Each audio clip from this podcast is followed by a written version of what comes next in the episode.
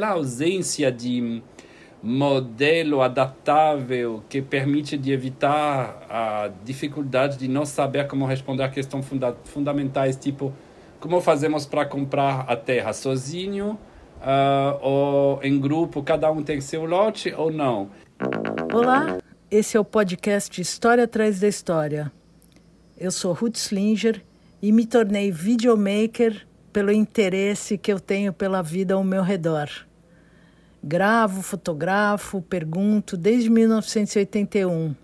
E aqui então eu vou registrar idas e vindas, histórias de vidas que estão ao meu redor. Bom, um convidado super especial. É, ele é suíço, mas eu conheço desde a primeira vez que eu vim aqui em Piracanga. Ah. E esse é o podcast História Atrás da História. Se apresenta, por favor, Theo. Por favor, obrigado. É, me chamo Theo, sim. Eu experimentei várias coisas em Piracanga. Cada etapa veio, na verdade, no total, três, me... três anos e meia. Durante 15 anos, cheguei em fim de 2005, no início, início. Se no início dois meses, um mês, dois meses por ano e esses três últimos anos quase seis meses por ano. É. Então eu vi as etapas. Essa foi minha experiência prática.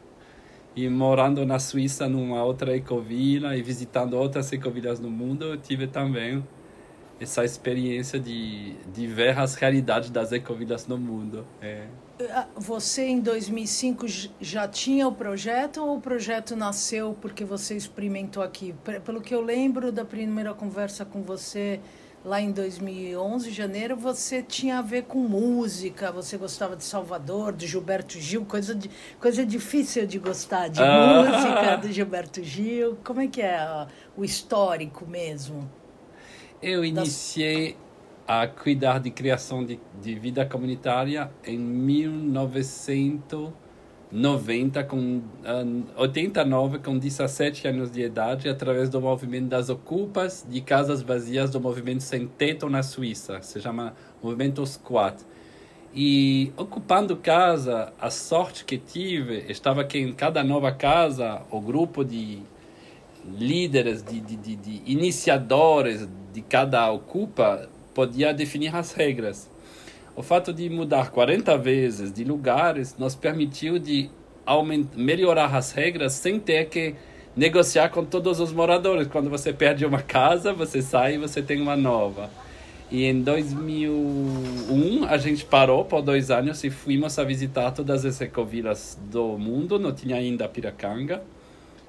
E depois a gente percebeu que, infelizmente, ainda não tinha uma caixa de ferramenta bem assim avançada. Então, pela, pela ausência de modelo adaptável que permite de evitar a dificuldade de não saber como responder a questões funda fundamentais, tipo como fazemos para comprar a terra? Sozinho uh, ou em grupo, cada um tem seu lote ou não como vamos fazer para ter uma, uma, um, uma sustentação econômica lá dentro? Como vamos gerar renda?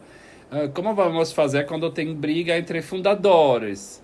É, coisas fundamentais, não tinha resposta.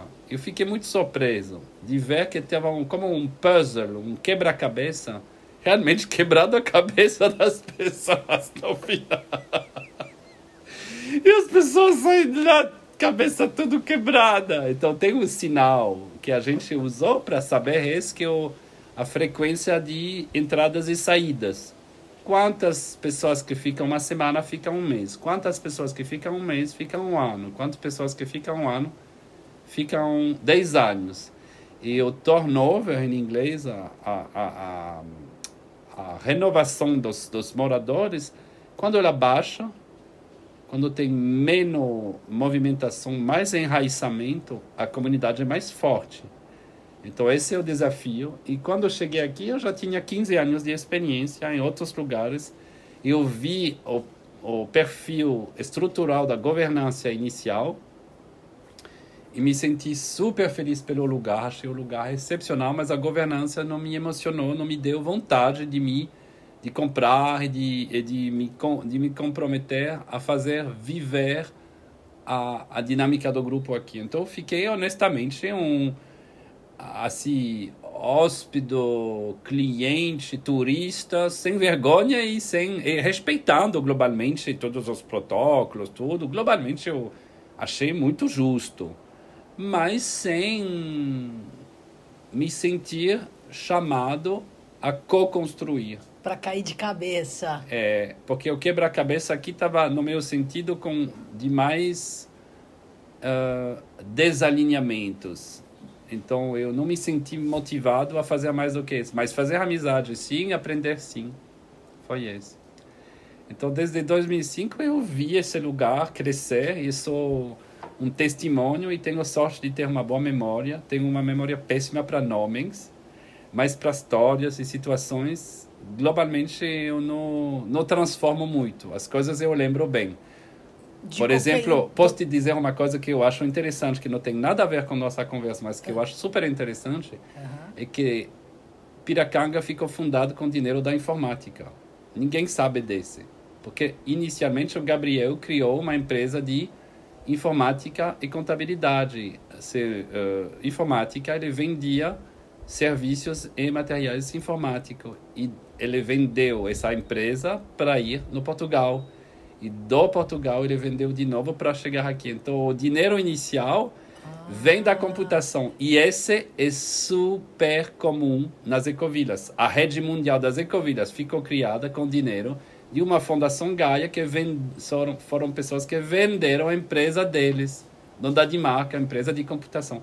Então é frequente pessoas pensar ecossistêmico, pensar porque computação significa gestão da complexidade, na verdade, hoje. Você tem todos esses subtemas, é muito complicado, tem que pensar, entrar. Então, quando você tem essa cultura de raciocínio bem, assim, ecossistêmico, você vem a natureza e a ecovila. Então, esses dois ramos se conectam muito mais do que a gente imagina. Bom, eu, ah, no momento, então, eu tô totalmente ouvindo o podcast Future Hacker, ou fazendo parte do Clubhouse, e vivendo descalça aqui Isso. em casa, na natureza, para mim, são, uhum. são complementares total.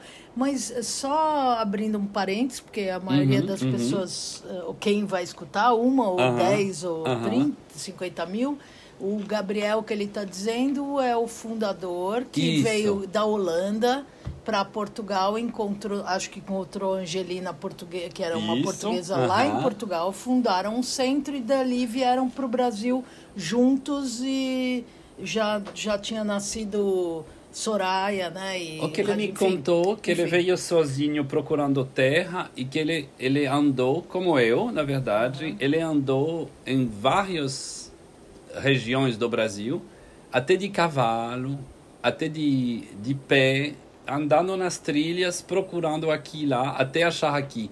Ele demorou muito tempo e depois veio a Angelina. O que eu quero dizer é que ele realmente procurou um lugar que ia dar Então o Gabriel era o cara que sonhou de verdade. E... Bom, enfim, mas só para a gente hum, depois tá mudar bom, de tá assunto, hum. mas é que eles realmente compraram terra na Chapada dos Veadeiros, agora, Também. agora que o Inquiri hum. Piracanga migrou parte ou uhum, toda uhum, com a Angelina uhum. para lá foram para Serra Grande, foram para Itacaré e num passeio de barco passaram por aqui, avistaram essa terra, compraram e trouxeram sete, ah, seis tá. pares Você tem de talvez essa é, história mais. Essa, essa. Uhum. Mas eu quero saber, Theo, é, você, é, eu te você era muito jovem, você chegou aqui em 2005, se eu você tenho começa com 48, 17... sou do 72, estamos em 2021, cheguei com 30. Então, você era... Não, é, menos. Isso, é, não, 20 tri, pou... não 30, 30 e pouco, 32, Isso, 33. muito jovem, muito uhum. jovem. E aí você quando começa todo o seu, seu, percurso, você devia fazer parte de um grupo onde você era o menor de idade, ou sei lá. Agora você é o maior de idade. Então, depois de todas essas experiências, e eu sei que você casou seu primeiro casamento é, aqui. É. é. E a minha ex-esposa administra a comunidade lá. A gente está juntos ainda. No projeto da Suíça. Sim, a gente, que é onde? A gente tive um um divórcio por motivo de saúde, não por motivo de, de falta de entendimento. Ela não consegue mais a viajar muito, a, a tem muita socialização, mas ela, sem ela, a comunidade lá na Suíça seria um dos pilares que ia cair, porque ela administra, Como? ela é tesoureira. Ela, Onde ela, é? na Onde? Suíça, na parte francesa, Lausanne, perto de Lausanne, Lausanne. que Na verdade, fui. é uma microfederação, porque tem três comunidades no momento. Três lugares de 30 pessoas cada um. Um com rio, um com uva e, e lago, e um terceiro dentro de um, um município com uma grande, uma grande terra. Uhum. Tá, e aí a gente se reencontra de novo esses últimos dois, três anos que você passa Aham. mais tempo aqui e tal. E, e agora você sumiu uns dias e quando eu te reencontro você fala que é um felizardo proprietário de terra com mais gente. Aonde, por quê e como? É assim, eu achei uma terra que é de um amigo que quis, que estava com todo um plano para vender e finalmente esse plano não saiu.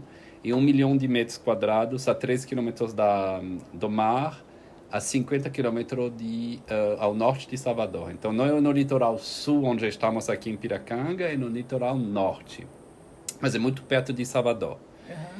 Então, eu não estou correndo atrás desse, desse lugar e desse projeto, mas o que eu sei é que um dos desafios de Piracanga é a massa crítica para ter renda e para ter uma dinâmica positiva, tipo a escola, a qualidade da água, a hum, capacidade de ter um, um serviço de saúde.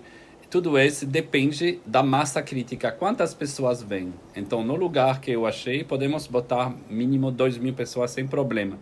Se tem esse nível, podemos ter um plano de saúde interno, por exemplo, com serviços adaptados a nossos valores e visão da ecologia profunda, que não é de tomar antibiótico quando está com o nariz entupido, por exemplo. e que está de fazer um tratamento da água diferente, tipo, por exemplo, de ter piscicultura onde você pode nadar com os peixes. Bom exemplo, não? Esse tudo necessita um certo tamanho crítico. É? Então, chegar a esse tamanho crítico seria mais fácil num lugar encantador como um Piracanga, mas como tive essa oportunidade de terra, a gente falou, tá, tá bem, como não tem que pagar a terra, porque de um colega que construiu o Prado Forte, que mora com a gente na Suíça, que é um cara tão especial como eu, porque é um suíço que chegou na Suíça com 62 anos de idade, com passaporte suíço de mãe e de pai. E nunca viveu lá na Suíça. Ah. Só uma vez veio por, por ver com 25 anos e imediatamente ficou contratado por uma empresa suíça para trabalhar na Angola e virou um coordenador de projeto lá. Então, no final, é um suíço que nunca veio na Suíça. E Ele você chegou. é um suíço que vive fora da -huh. Então, estávamos amigos, seu Rodolfo. Ele me falou: tá bom, ele mora com a gente, ele faz parte da diretoria, ele construiu as casas, a gente trabalha diariamente junto. Eu estou aqui, mas cada dia eu falo com ele de tudo. Resultado, ele me falou: tudo bem, pega essa terra e a gente não precisa pagar rápido, o que importa é a qualidade do projeto. Claro, se o projeto sai, vou receber porque vou ter cotas, porque nosso projeto é sem propriedade privada. Uhum. É propriedade comum, mas usufruto, tipo, você podia escolher a sua casa, você podia acompanhar a construção, mas se você sai, não pode impor seus vizinhos, nem especular e vender a, a alguém que vai quebrar o trato de, ter, de não ter piscina e vai botar uma piscina, um ACS.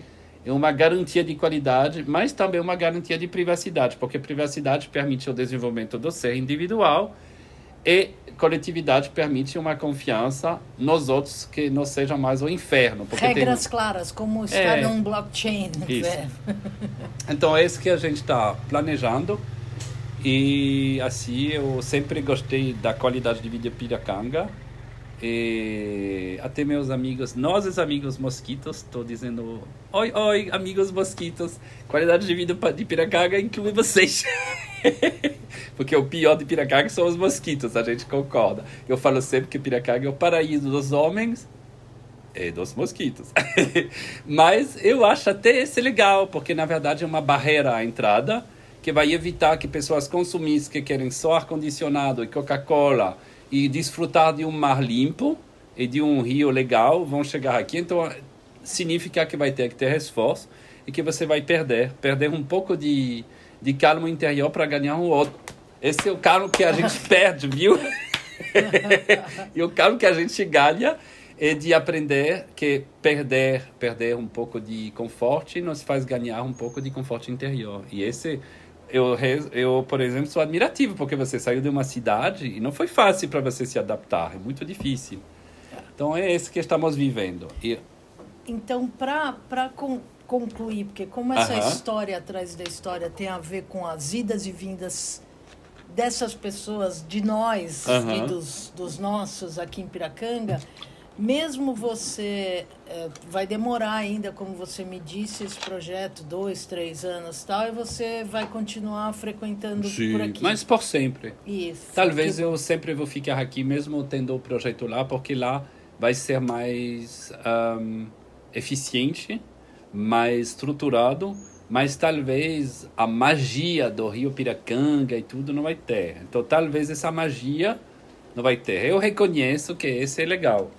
Agora, isso não significa que a qualidade de vida está bastante. Eu acho que nos dois últimos anos, 2019 e 2020, a qualidade de vida aqui subiu por emergência de uma diversidade de serviços, diversidade de alternativas alimentar, diversidade de de projetos, de propostas. Então, essa diversidade também é ecologia, e eu gostei disso.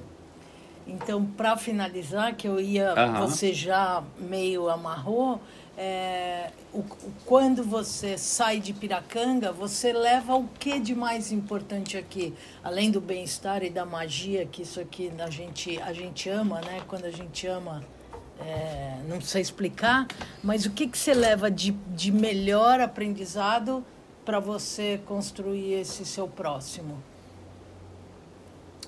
Eu aprendi muito sobre a cultura brasileira e sobre a, as questões de, de jeitinho, de, de modo de fazer para intera interações.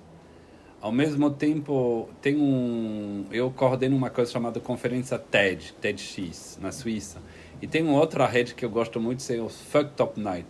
As, as noites de troca de fracassos, de projetos que fracassaram. São pessoas que vêm que explicam como tudo fudeu. Então podemos fazer isso sobre Piracanga. Cada ano eu saio daqui e penso, nossa, realmente esse que aconteceu, eu me senti humilhado, me senti eh, com uma, uma, um sentimento realmente péssimo. Agora vou tomar esse ensinamento para evitar que esse aconteça no outro lugar e vão antecipar, porque geralmente o problema é que estruturalmente as pessoas pensam a curto prazo e não vejam os problemas, e quando os problemas vêm, todos fugem ou fazem uma coisa dura, dizem, ah, não sei, não sei, então... E as pessoas ficam, entre aspas, um pouco chocadas do, das, das, das inigualdades de tratamento, injustiças. injustiças. Assim. Então, eu me, me alimento muito das, das aprendizagens e também agora, particularmente agora, em 2021, em março, eu vejo que faz um ano e meio, dois anos, que estamos numa dinâmica bem anarquista, mas o, o anarquismo mais positivo que eu vi na minha vida. Nunca vi um lugar onde tem tão poucas regras, tão pouca polícia e que funciona tão bem. Acho que realmente isso é uma coisa excepcionalmente positiva porque realmente não tem ninguém para assegurar a qualidade da, de muitas coisas e muitas coisas são de qualidade. Então acho que realmente isso é incrível. Tem problemas, mas o equilíbrio entre problemas e, e joias é muito mais no lado da joia, realmente. Para mim é. E particularmente que sou exigente. Sou internacional e tudo, então então eu levo esse. E uma outra coisa que eu levo cada vez é essas esponjas para lavar. Porque elas têm particularidade que eles realmente uh, saem das árvores. É realmente uma coisa que a gente corta da natureza. Uhum. Eu levo esse para a Suíça, uhum. que é bem, não é pesado, então posso levar. Eu faço assim, dou para cada um da nossa membro da nossa comunidade, uhum. que assim tem um vínculo, uma conexão entre Piracanga e aqui através desses esponjas. E realmente elas têm uma, um valor emocional muito alto porque eles estão tudo que tem a ver com reciclagem, com, com produtos naturais, com alternativas naturais aos produtos industriais. E funciona super bem. Você pode se lavar o copo, você pode se lavar os pratos. É, uma é um economia- exemplo, é um exemplo super simples de uma coisa simbólica excepcional. E economia circular, sai daqui e volta para aqui. ninguém, É, exatamente. ninguém precisa pensar em descarte nem onde começa. Eu só vou traduzir um pouquinho. Ele falou esponja. E ele está falando de uma coisa muito simples: esponja para lavar louça É. ou para esfregar o pé. É, fantástico mesmo. Bom, eu quero agradecer muitíssimo Eu que o tenho- Theo se dispor. Por favor, Tenho e vou duas te dizer. historinhas. e- Cada um chega aqui e te- traz seu sonho. Cada um vem aqui e diz esse lugar é, pa- é o paraíso. Agora eu tenho dois sonhos que nos que nos conectam e que acho que são sonhos bem enraizados e bem que saem do esoterismo, tipo leitura da aura, que não é mal ou bom, mas que cria também controvérsias. E esses dois sonhos não têm controvérsia nenhum. Escuta eles. O primeiro é que nos anos 30 veio aqui um francês que tinha a obrigação de pousar em Salvador, mas tinha muita chuva e tinha só dois aeroportos. E essa história é incrível. É um francês que escreveu um livro, só que ele pousou aqui. E realmente ele se apaixonou por uma baiana. Ele pousou a 5 quilômetros de Piracanga. E ficou aqui por 11 meses e escreveu um livro. Esse livro se virou um dos livros mais famosos do mundo, que é O Pequeno Príncipe. Ficou escrito aqui. Ficou escrito aqui O Pequeno Príncipe. É uma história verdadeira. A 5, 7 quilômetros daqui, ele ficou 11, a- 11 meses e online dá para ver o filme da mulher com quem ele se apaixonou e tudo. E a outra coisa, é uma coisa, você toma a, a- o mapa do Brasil, você toma o mapa da América do Sul. Você mais ou menos mede no meio, onde chega, na Bahia. Onde na Bahia? No meio da Bahia. Acima, abaixo de Salvador, não dá para ver exatamente. Mas imaginamos que estamos mais ou menos aqui no meio do mundo, do meio do, do, do, do litoral da América Latina Atlântica, tá? Agora, cada vez que a gente atravessa esse rio, a gente passa de um município Maraú a um outro município Itacaré. E cada vez que a gente atravessa esse rio, a gente passa da costa do Cacau pra, não, da costa do Dendê, onde estamos, para a costa do Cacau. Então estamos atravessando um município, estamos atravessando uma costa e estamos no meio da América Latina, da América do Sul. Esse quem quem imagina esse? Esse é um sonho bem enraizado e bem verdadeiro. E acho esse maravilhoso. Muito, muito, muito obrigado e até a próxima. Obrigado você. Você acabou de ouvir o História Traz a História. Por hora, uma produção, edição e finalização por mim mesma, Ruth Slinger. Quem sabe um dia a equipe aumenta. Obrigada.